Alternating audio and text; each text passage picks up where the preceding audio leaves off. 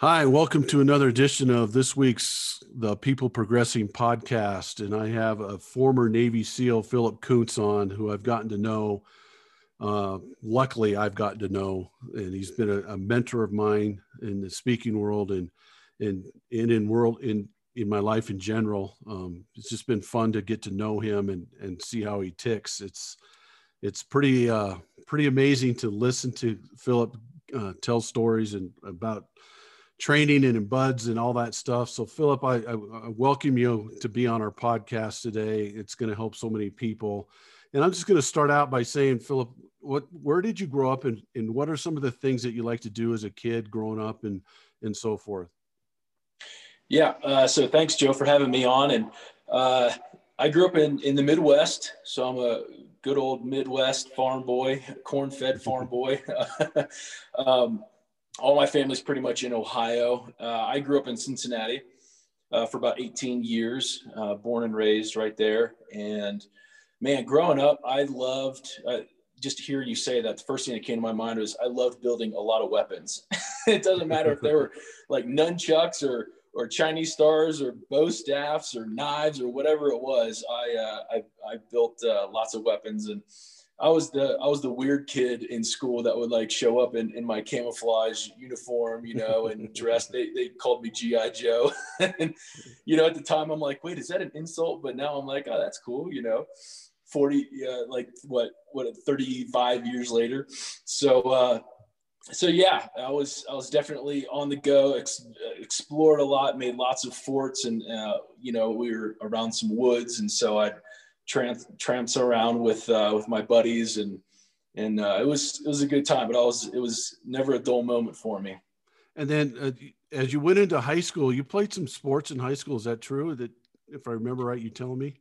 Yeah, growing up, I did uh, baseball and soccer and, and some taekwondo. But uh, at the age of 12, I, I started to swim. And, and for whatever reason, uh, it stuck with me. So it's it's funny too because I'm like the world's most extroverted person, and uh, and I, I picked swimming, which is like the most introverted sport that there is, you know. So yeah, so I started swimming at the age of 12, uh, all the way through college. So then, it was yeah. So that water, that comfortability in the water, and that you know really what it it taught me that hard work ethic and determination and perseverance was was huge. And I remember you telling me one time that the the the two sports that most seals participated in was wrestling and swimming. Is that do I got that right? Yep, yep, yeah. The uh, ever since the the I, I talk about this in my book, uh, but ever since the Bush senior administration, from the top down, from the president down, they're like, hey, we got to get more guys through SF. So they poured millions of dollars into this sociological study and it was based just to see you know like what it took you know to become a, a seal and where do we get these guys and how do we recruit them? And uh, so basically they found out the general area of the country that a lot of seals come from. And then and then yeah those two sports which were swimming and wrestling which are what uh, the you know the majority of guys who make it through they had some sort of like a, a swimming or wrestling kind of background. And then you went to college before you went into the navy is that correct? Yes. Yep. I swam for university of toledo uh, I, I transferred then to Miami of Ohio, and, and that's where I got my, my marketing degree. I was in corporate America for a little while, uh, and then just f- figured out that corporate America was not for me. so I was like one of the few things I've ever quit in my life was corporate America. So it, uh, it got the best of me. And I, I thought, you know, I'm just, I'm, I'm too high strung. I'm just, I'm not wired right now. I was 23 years old at the time. I just, it wasn't a good fit for me at the time. So I uh, decided to uh, to punch out and, and join the Navy. Wow. So had you thought about that before you got into the corporate world, or is that just something that kind of came to you as you were, were on the job site uh, working in the corporate world? And all of a sudden it's just like, this just, I'm not, this isn't for me. I got to go do something greater. Or was that something that was in the back of your mind before that happened? Yeah, kind of both. Um, I was influenced, you know, by my parents to to you know get a, a marketing degree and, and wanted to eventually kind of get into sales. I knew I was you know fairly good at that, but once I was in that environment, though, I, I, I, figured out very quickly that it just wasn't for me. And and you know, like I said, growing up, I was always enamored with like weapons and and special forces, you know, and would like watch the movies and stuff and read the books. And so, um, you know, that was always kind of in the back of my mind. And I think it just everything came to a head once I figured out, okay, corporate America isn't for me. I can check that off the list. And uh, what's next? And I thought, you know, let me let me go SF. Let me see if I can go uh, and become a uh, um, yeah, in SF. So I actually went over to the Army side first, and they said, yeah, you need to do two years in the infantry before you can even qualify to go through the, the Q course. And, uh, and being a, a, cocky college grad, you know, I was like, ah, I don't, I don't want to do that. I want to, I want to go right in. And so I went over across the hall to the Navy side, and uh, and they waved eight thousand dollars in front of my face and said, hey, you know, if you join up, we'll give you uh, eight grand for already having a degree, and, and you can go right into BUD/S and and uh, you don't have to wait at all. So I thought, yeah, that's and, and the whole swimming thing and the water, you know, background and the comfortability, I thought was was a good fit. So you went right right from the corporate world, really right into BUD/S training. Yep. Yeah. There's a there's wow. a period of time there where I was training some, and I was a, a, shift supervisor at Starbucks. You know, I just got a I got a job just to pay the bills, and uh, was training and and uh, yeah, pretty much I shipped out uh, March 24th of 2004, and and uh, yeah, so I trained for for a few months in between there, but pretty much went from corporate world right into the to the military. So you didn't even do like a boot camp, like a normal boot camp going into the Navy. You went right into BUD/S. Uh, no, I did. I, I, went to boot camp. Yeah, everybody okay. who who wants to be a SEAL, they all have to go through Great Lakes uh, and and go through the uh, the Navy's boot camp there for about seven months. And then when I went in, it's different now, but when I went in, you actually had to pick a rate in the Navy. So I picked a rate as a PR, a parachute rigger, uh, because for two reasons. One is it had a, a $3,000 sign on bonus, which was great. uh, and the reason why it had a, a sign on bonus is because nobody wanted that rate. So it was, I was basically stuck behind a sewing machine repairing parachutes uh, for my in, entire time there. It, uh, the one, the one good thing though is that it was in Pensacola, Florida. So I got to hang out there in Florida for about eight weeks doing my A school, and then I went to BUD/S. So now you don't pick a rate; you just go from boot camp and then right into BUD/S. Okay. So now let's dive into mindset here because uh, this is again this is a people progressing podcast, and I want people to get the kind of mindset you have to have to overcome. And you get into BUD/S. What was it like when you first showed up at BUD/S? What was your mindset? Yeah. So when I showed up, uh, I was married, and um, and I had told my wife, I said, you know, uh, I would rather I'd rather die than than quit. That's that's uh, pretty much my my mo at the time.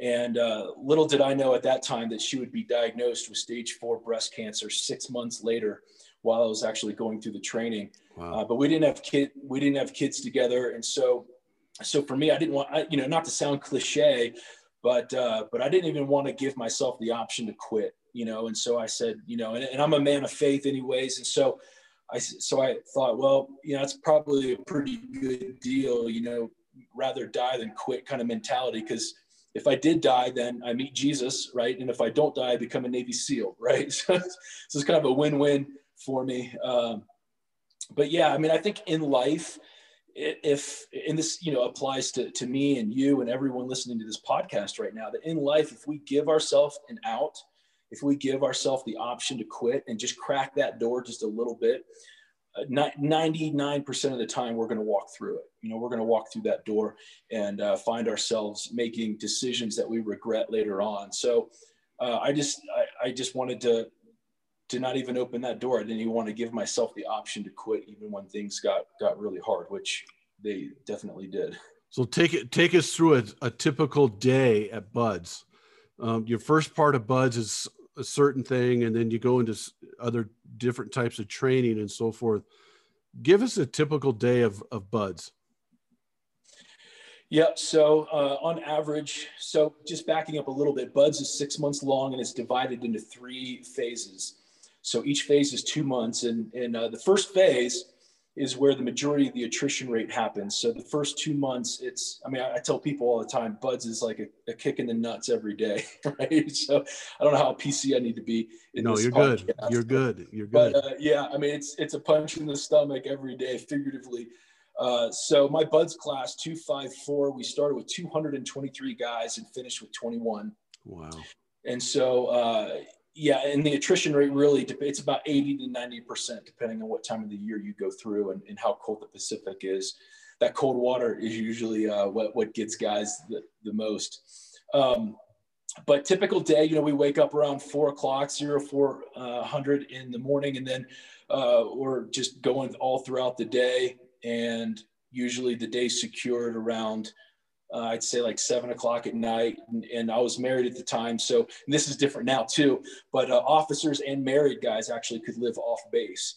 So I'd drive back home and, and uh, my wife, bless her heart, she'd like rub my feet uh, for about an hour. And I was, I was out within five minutes. I mean, I was done. I was uh, sleeping and um, it was definitely because of her. I'm, I'm convinced that, that, uh, that I made it through so yeah, it's it's uh, it's nothing but just running and gunning all day long. Physical evolutions, log PT, uh, surf torture, getting wet and sandy, rope climbs, a lot of calisthenics, push up, hundreds, thousands of push ups, pull ups, uh, sit ups, races. You know, whatever whatever they can can concoct is, is what we uh, is what we have to do. And we're constantly wet, constantly sandy. So they call us sugar cookies in uh, in buds. So you know they tell us to go get wet and sandy. So we go and jump in the ocean, get completely wet, and then get out and roll around in the sand till we've got sand covered from from the head to toe. And uh, so yeah, they they call us sugar cookies. so again, the, the mental aspect of that, I, I the physical has got to be just unbelievable. But what gets guys? What separates a guy who makes it and doesn't make it? Does that does that is that a fair question to ask you? Yeah, it's a question I get asked a lot. You know, is Buds more mental? Is it more physical? And um, I'd say Buds is is is eighty percent mental, and and twenty percent physical. And I and I use I use those percentages because Buds is designed to break you down. It, it will break any human being down. I, I, don't care how good of of condition that you're in when you first get in. Um, your, your body will break down. And, uh, and that's when the instructors want to see that you've got what it takes between your two ears to, to keep going. So, um, I mean, just a lot of grit, uh, a lot of, of competition. I mean, every time I heard that bell ring, people would DOR drop on request. They'd ring the bell three times. And I heard that bell ringing a lot. And, uh, and I just remember saying to myself, well, I made it, I made it past one other guy, you know, just one more guy. Um, but you know, I, I think it really it, it, it boils down to determination, to grit, and and the ability to compartmentalize. You know, uh, there's times in my training where I just really had to turn my my mind off because oftentimes our mind is our worst enemy. Mm-hmm. Our thoughts, you know, our thought life can be can be pretty devastating at times.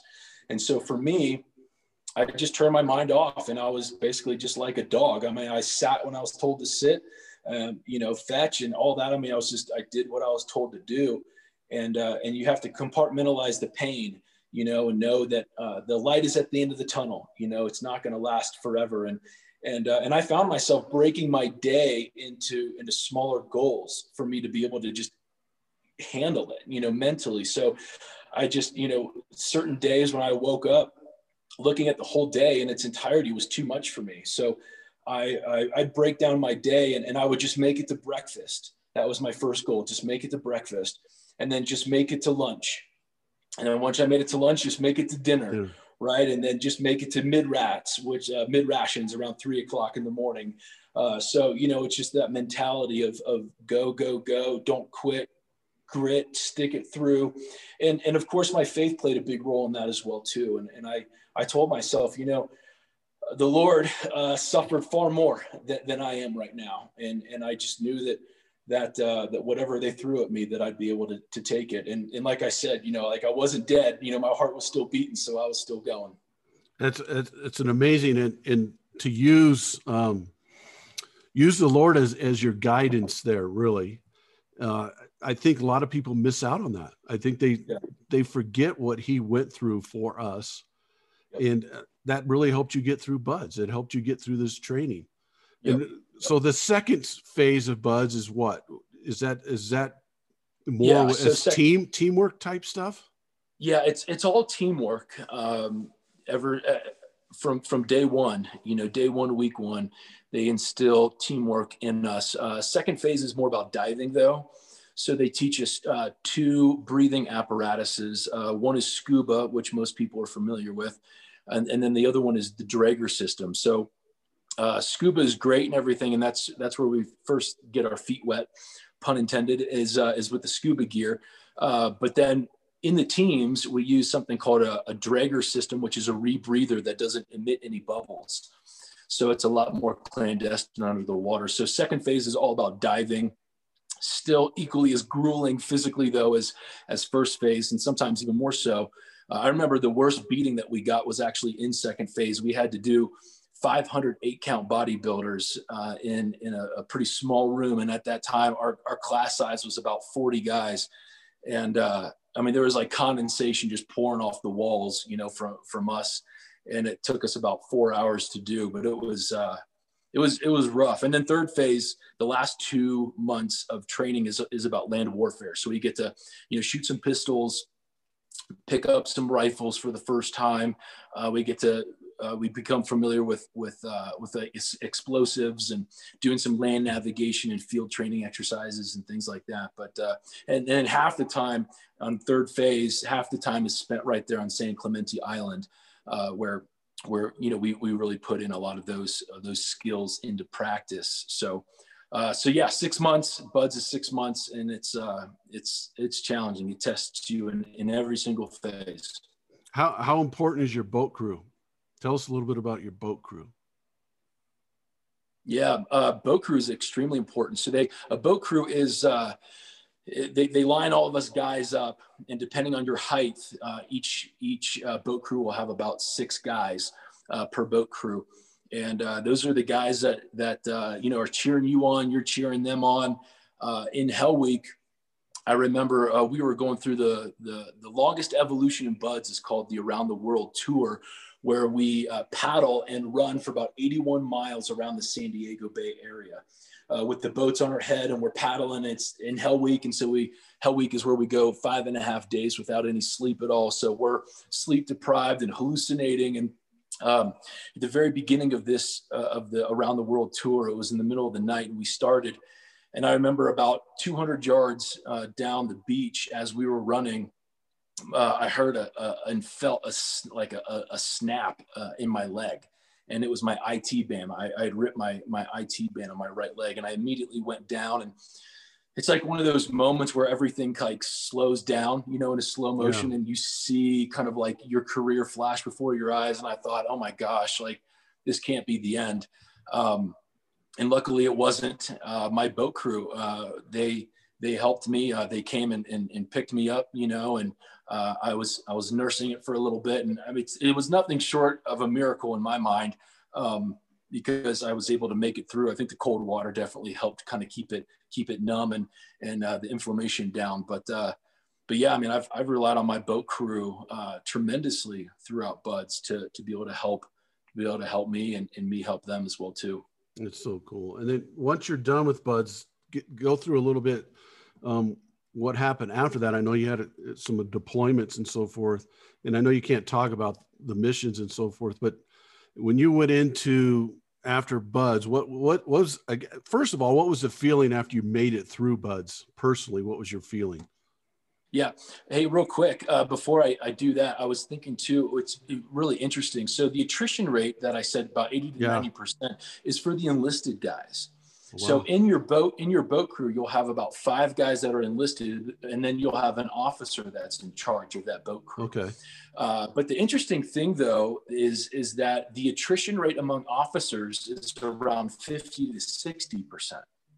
And uh, this is for a couple of reasons. One is that they're older, you know, they, they have a little bit more life experience. But the biggest thing, the biggest uh, contributing factor to that lower attrition rate is the fact that, that they are not uh, so self centered and so self focused that they are in charge of the other guys that are in their boat crew. And I think this is a wonderful leadership perspective and lesson yeah. as well too, because because when we are going through times of adversity, when we're going through the hardships of our life, and and the only thing that we can see is our problems.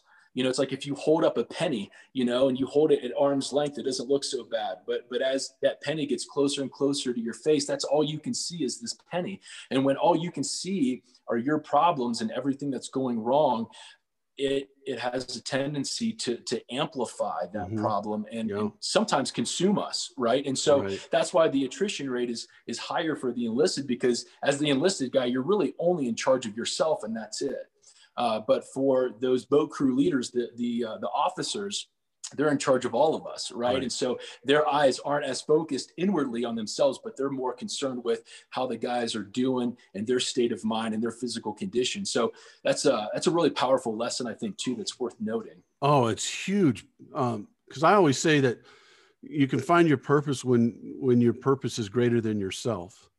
Yep. And and that's what exactly what you're saying there is those guys are trying to serve others in that situation. When they serve others they're not really focused on themselves. They're serving helping others get through it is what's getting them through it. And it gives right. them a greater satisfaction as well as they're going through. Wow that is powerful.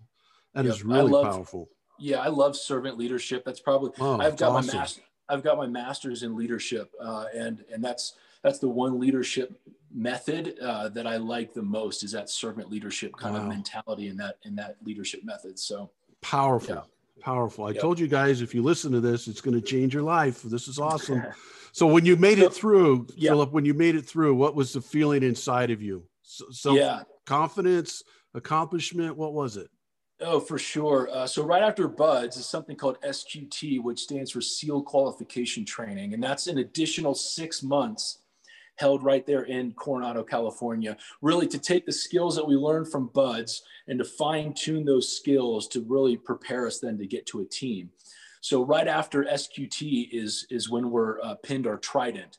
And uh, our trident is our, our military insignia uh, that distinguishes us from different branches of the military. And so once you're pinned your trident, that's when you're officially a Navy SEAL. And I, uh, I didn't even realize this, but I came prepared. I actually had the very first trident that I was ever pinned. That's awesome. Uh, right here. So we like to call this our bird or our Budweiser. That's our, uh, our nicknames for our, our trident. So yeah, I mean, just you're on top of the world. I mean, it's cloud nine, right? I mean, you you made it through training. You still know that that you're really at the very very beginning of the process of being a SEAL.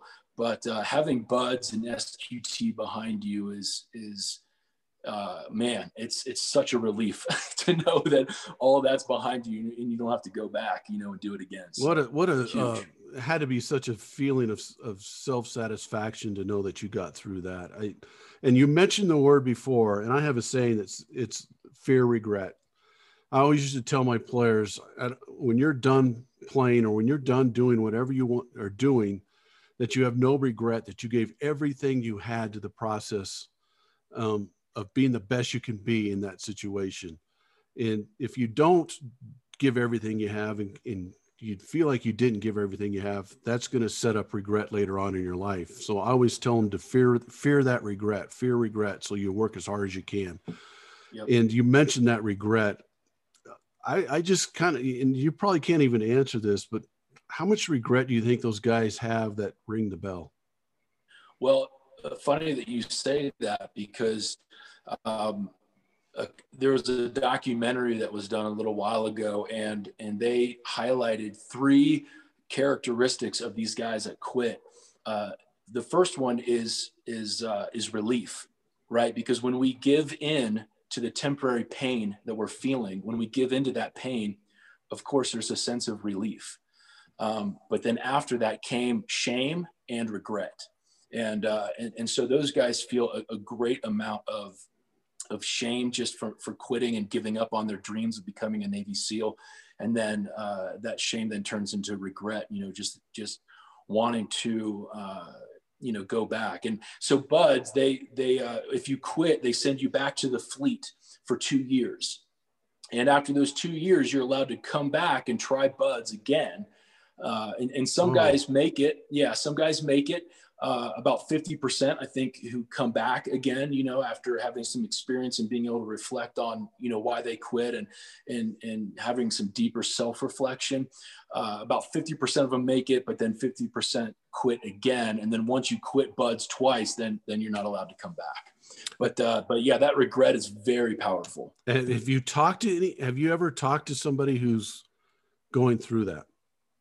Who's gone through uh, quitting uh, you know, I have a little bit, but not recently. Uh, I've I had some friends that that quit, and uh, and at the time they're just like, you know what? I realized that it just wasn't for me, and that's great. I mean, that's that's fine. You know, like sometimes you don't really know until you're actually in it and doing it, and you're like, yeah, it's it's just I'm not cut out for this. Mm-hmm. Um, but a lot of them felt yeah, I mean, guys are on suicide watch, you know. So when they quit, you know, they have somebody there with them, and they go see the command psychologist and counselors and stuff and they it's uh, it's a pretty low low feeling low time of their life when they do that yeah it'd be interesting to talk to them and just see how they overcame that part of it too Yep. Right. Because that's something you got to overcome as well. Now let's go. So you, you get deployed a couple times. We can't really talk much about that, but was that, was that, um, how long was that, that you were an active seal that you were actually getting deployed and so forth?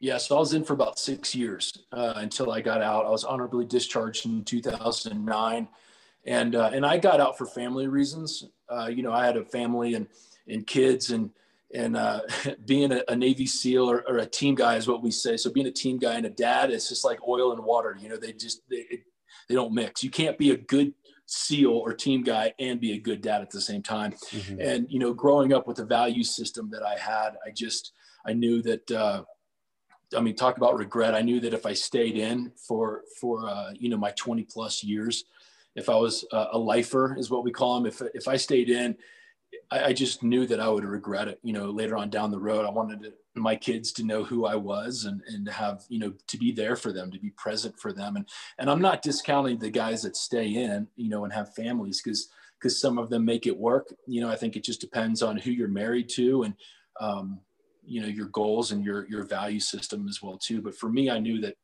that I wanted to I wanted to be there for my kids and I wanted to be present and I wanted to be a, a father that was in the mix. So I, I got out for family reasons in 2009. And let's talk a little bit about what you did after that. This is I don't know if I I, I don't know if there's anybody else who's ever gone the the path that you went to after becoming a SEAL. What did you do after you uh, got discharged or honorably discharged? I'm sorry. Yep. Yep. No, you're good.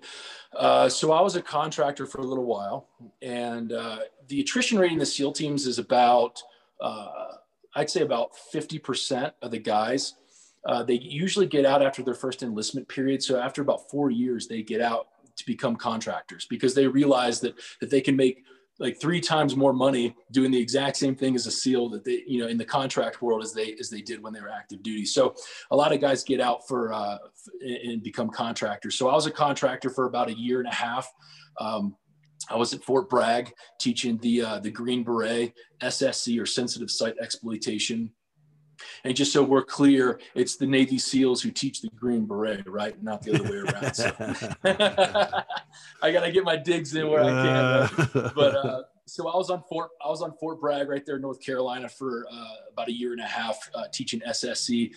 And then, uh, and then the, uh, the door opened for me to actually move back to Cincinnati and become a pastor and so my dad was involved with the Vineyard Church uh, right there in Cincinnati.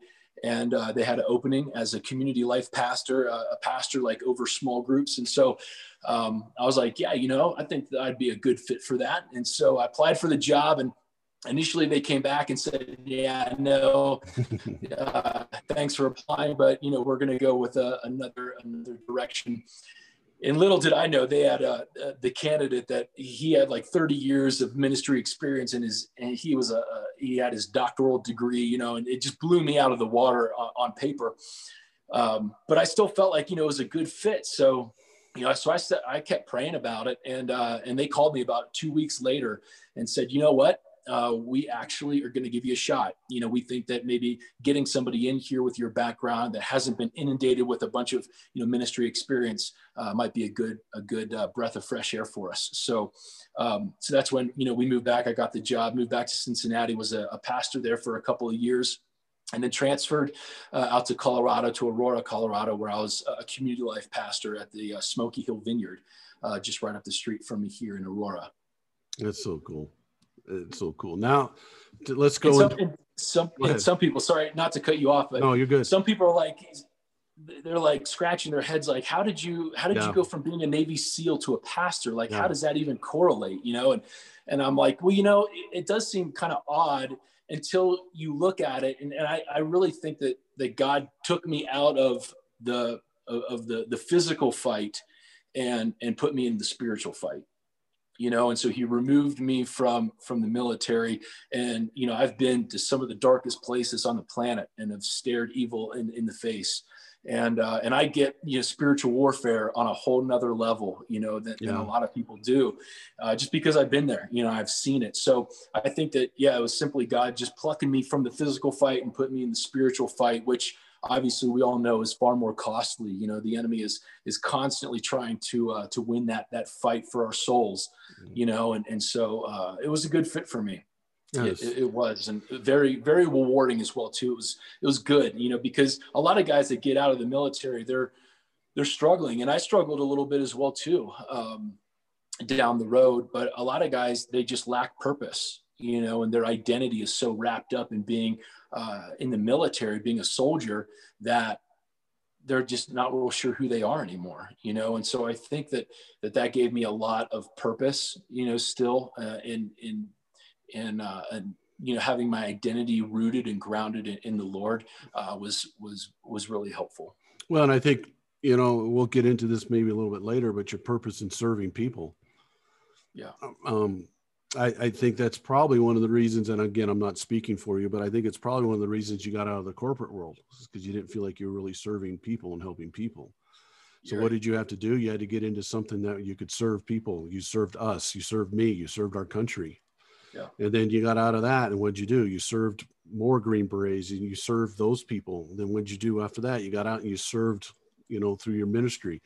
And, that, and that's just kind of the heart that you have. And that's, it's such a great story and now let's let's transition to what you're doing now. I know you wrote a book, um, and it's why don't you tell us a little bit about your book and what it's called, where where people can get it, because I want people to get it and read it because it's a it's an unbelievable book to read, and it can really inspire you once you read it. So please tell us where you what the name of your book is, where you get it, and so forth.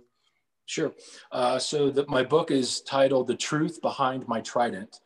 And uh, it's available on Kindle, um, on audio, uh, Amazon, you know, all that, all those, all those avenues. Um, and uh, you know, Hollywood does a really good job of portraying the the missions of the SEALs. You know, with yeah. all the movies that came out, and uh, they they do a pretty good job, almost too good of a job. You know, I'm like, you guys realize Americans aren't the only ones watching these, right? and they've got you know live SEALs there helping them with like standard operating procedures and, and stuff like that. So, um, so yeah, I mean, Hollywood does a great job of portraying the life of SEALs. Um, but I, I, actually calculated it out, and, and that's only 3%. 3% of our time is spent boots on the ground conducting our missions. So, what my book does is I want to pull back the curtain and show uh, you know what what the average day in the life of a Navy SEAL really looks like. It's it's kind of like the book that I wish I would have read going in. You know, it wouldn't have changed my mind at all, uh, but it would have given me uh, a clear view of what I was getting myself into uh, in the teams. So again, it's called "The Truth Behind My Trident," and um, yeah, it's been uh, it's been out for a number of years now. It's really good. Um, and well, let's give a shout out to Beth. Yeah, yeah. Beth was my ghostwriter, so she was uh, she helped me, and I had I had just finished my master's degree and uh, in leadership and, and i was done reading i was done writing i was like writing fatigue you know? So the thought of of writing a book at that point was like oh my gosh like i, I don't want to do this. So i found beth uh, she was a friend of a friend and we connected and worked really well together and she i would dictate stories and stuff to her and give her pretty much the meat of everything and then she would you know make it make it more palatable for people. Yeah, so she did a great job. she's pretty awesome. Beth tranquiti is she's my uh, writing coach right now. I'm trying to write a second book, and she's because that's how you and I get, got connected. So I, I wanted to give a shout out to Beth. Now let's let's go into what you're also doing with your speaking. What what are some of the programs that you can come and speak to groups, businesses? I know you got a speaking engagement with yep. with MassMutual today and so forth. What are some of the things that people can hire you to speak on, and what are the topics? Yep. Yep. So um, I've been a life coach and a, uh, and a public speaker now for about six years. And I've got four presentations. One's on self defense. Uh, that one's a lot of fun. Uh, the other one is overcoming adversity. Uh, my third one is prepared for the unknown. And then I've got one on leadership as well, too, called three dimensional leadership. And Joe, I, I talk to sports teams, I talk to Boy Scout troops, I talk to high schools, middle schools, uh, I talk in the business world. Uh, I've done hundreds of, of webinars ever since uh, the, the coronavirus yeah. or pandemic hit about a year ago. Uh, so, uh, yeah, I mean, really kind of anyone and everyone uh, it's, I, I, speak to. And I love speaking to kids, you know, really because I can identify with them and some of the struggles that, that, that I went through when I was their age and, and what they're going through right now as well, too, specifically as it relates to identity and uh, fitting in and, and, and, and, just really being sure of yourself, uh, if that makes sense. So, um, but yeah, I've been doing it for about six years and it's, it's been going great. So I've, I really enjoyed it. And, and like you said, you know, I, I don't want to pat myself on the back, but I really do get a lot of fulfillment and enjoyment out of uh, challenging people, motivating them, helping them become the best version of themselves. Yeah. And so that's why uh, I, you know, I stepped into life coaching as well too. So well, I'll I'll pat you on the back because I've uh, Phillip. I'm lucky because Phillip lets me get on a lot of his presentations, and I will tell everyone listening to this that you're, you're missing out if you don't hire him. Uh, his presentations are life changing, and he can really help you. So I, I'll, I will pat you on the back for that for sure. Give me a sample, Phillip. Give me a sample of your overcoming adversity Talk. Yeah, so overcoming adversity, I talk about uh, five characteristics that really have helped influence me when I was going through training uh, and my time in the SEAL teams all the way to, to till today. Um, I talk about five of those characteristics that really helped me to, to overcome adversity. Uh, the first one is the power of preparation and really preparing ourselves for the unknown. The second one is positivity and how positivity, this, this positive mindset is actually a learned behavior and how to become more of a positive person. Uh, the third one is perseverance and the power of perseverance and just the perspective that perseverance gives us. Uh, the fourth one is your pack or who we choose to surround ourselves with, our community, uh, our friends, our colleagues, and how important uh, we, you know, how, how much we need each other in times of, of adversity. And then the last one is progress and uh, the role that progress plays in, in really being able to, to overcome adversity, even in the midst of failure, even when we're making mistakes, uh, the power that progress can play in helping to, to continue to motivate us and, and just taking one step at a time. And that's why the name of this podcast is People Progressing Podcast. And that, yep. that's it's so important that people learn from the adversity that they're going through. I call it list and learn. Um, list out what you want to, to, to what you got from that experience and then learn from those experiences that you had to go through. It's, it's awesome stuff. And I, I don't want to hold you too long, but I just want to thank you for coming on. Um, it's, it's life changing when you get to, to meet somebody with the mindset to overcome because everything you talked about today was having to overcome because I can guarantee you, and tell me if I'm wrong, but when you're going through BUD/S, how many times was your mind telling you, I'm done? I can't do this. I'm done.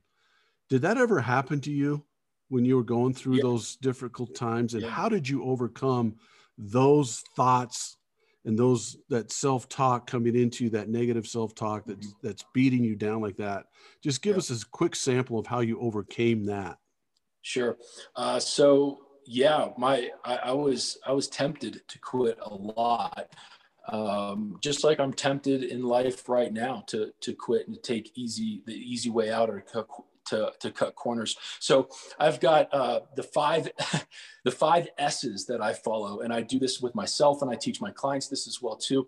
So every time that temptation comes to quit, or that temptation comes to to cope, you know, in, in, a, in an unhealthy way, uh, the, the first S is to spot it.